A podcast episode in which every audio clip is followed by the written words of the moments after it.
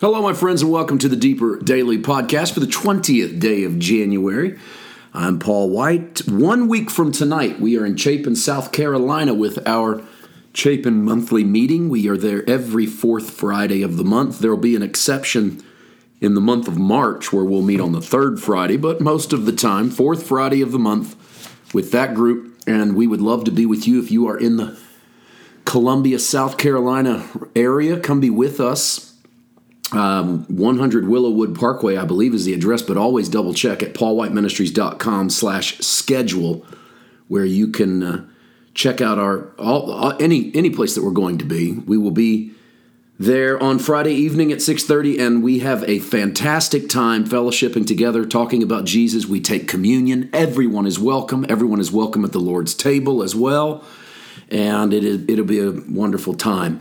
Of course, we record those. We will put those up in uh, in time uh, on our Sunday full length sermon release. Today, Mark chapter 1, I'm in the 32nd verse, and today I want to cover the 32nd through the 34th verses where Jesus is going to do a little bit more healing. Before I read, let me remind you that Jesus has cast out an unclean spirit on the Sabbath day because this is this is one day that we, at least it's one day, beginning in verse 21. they they're in Capernaum, they go into the Sabbath. I'm sorry, it's the Sabbath. They go into the synagogue because you could go to synagogue on Sabbath and hear the reading of the word. While he's there, he casts the unclean spirit out of the man. And then he goes to Simon Peter's house where he heals Simon Peter's mother in law of a fever. So this is two, this is a, a deliverance and a healing that have both happened on the Sabbath. Now, listen how verse 32 begins, and I want you to keep in mind that we've been on the Sabbath day this entire time. At evening, when the sun had set, they brought to him all who were sick and those who were demon possessed, and the whole city was gathered together at the door. Okay, let's work backwards. At the door tells us they're at a house based upon the previous story, we know they're at Peter's house. And Jesus has just healed Peter's mother in law of a fever, and she is now serving them. That this obviously happened in the afternoon, after the morning synagogue reading. When the sun sets, the people begin to bring the sick. And the reason that Mark points this out, the reason I'm trying to point it out as well, is because the good Jewish populace of Capernaum want to respond to the healing and the authority that they see in Jesus, but their Judaism demands they wait until the end of the Sabbath before leaving their homes in order to go do something like visit a friend. They can go to synagogue, but to go to someone else's home and bring their sick and their infirm, well, that's work. It requires they carry people, it requires they traverse miles. It requires that when they get there, they're asking for a favor. These things aren't happening on Sabbath.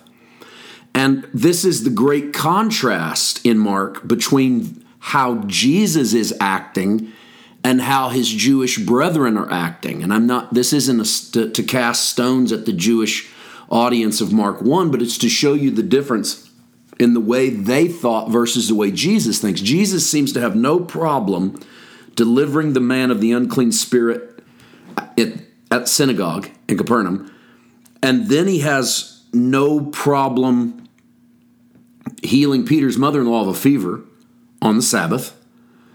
And yet the city brings their infirm to him when sun goes down, so Sabbath is over. And it shows us that Jesus is trying to show the way of the Father that Sabbath is deliverance, Sabbath is exorcism, it is healing, it's fever release.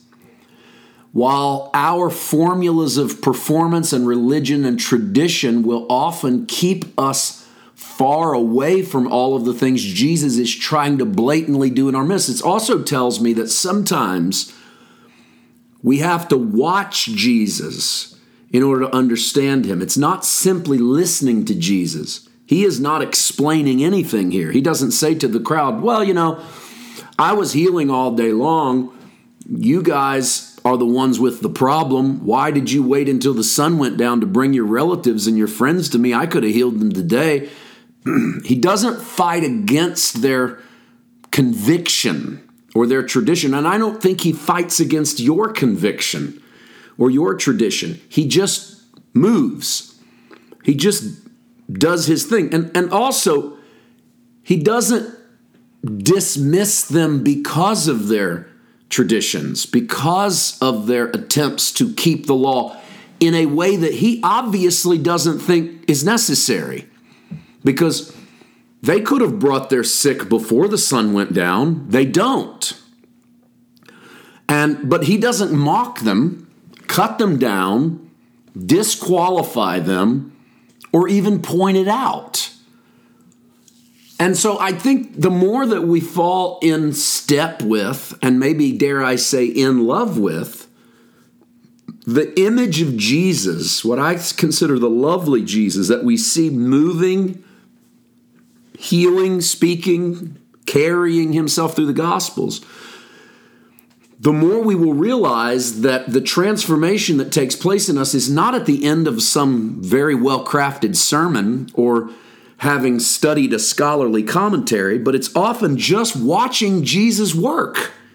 It's watching him be good to us and bless our marriage and touch our children and provide protection and help us when we're down and walk through the valley of the shadow of death with us. The greatest things are those moments. Let's read the next verse. He healed many who were sick with various diseases and cast out many demons, and he did not allow the demons to speak because they knew him. And I just want to point out here that this is the first instance of what some scholars call the messianic secret.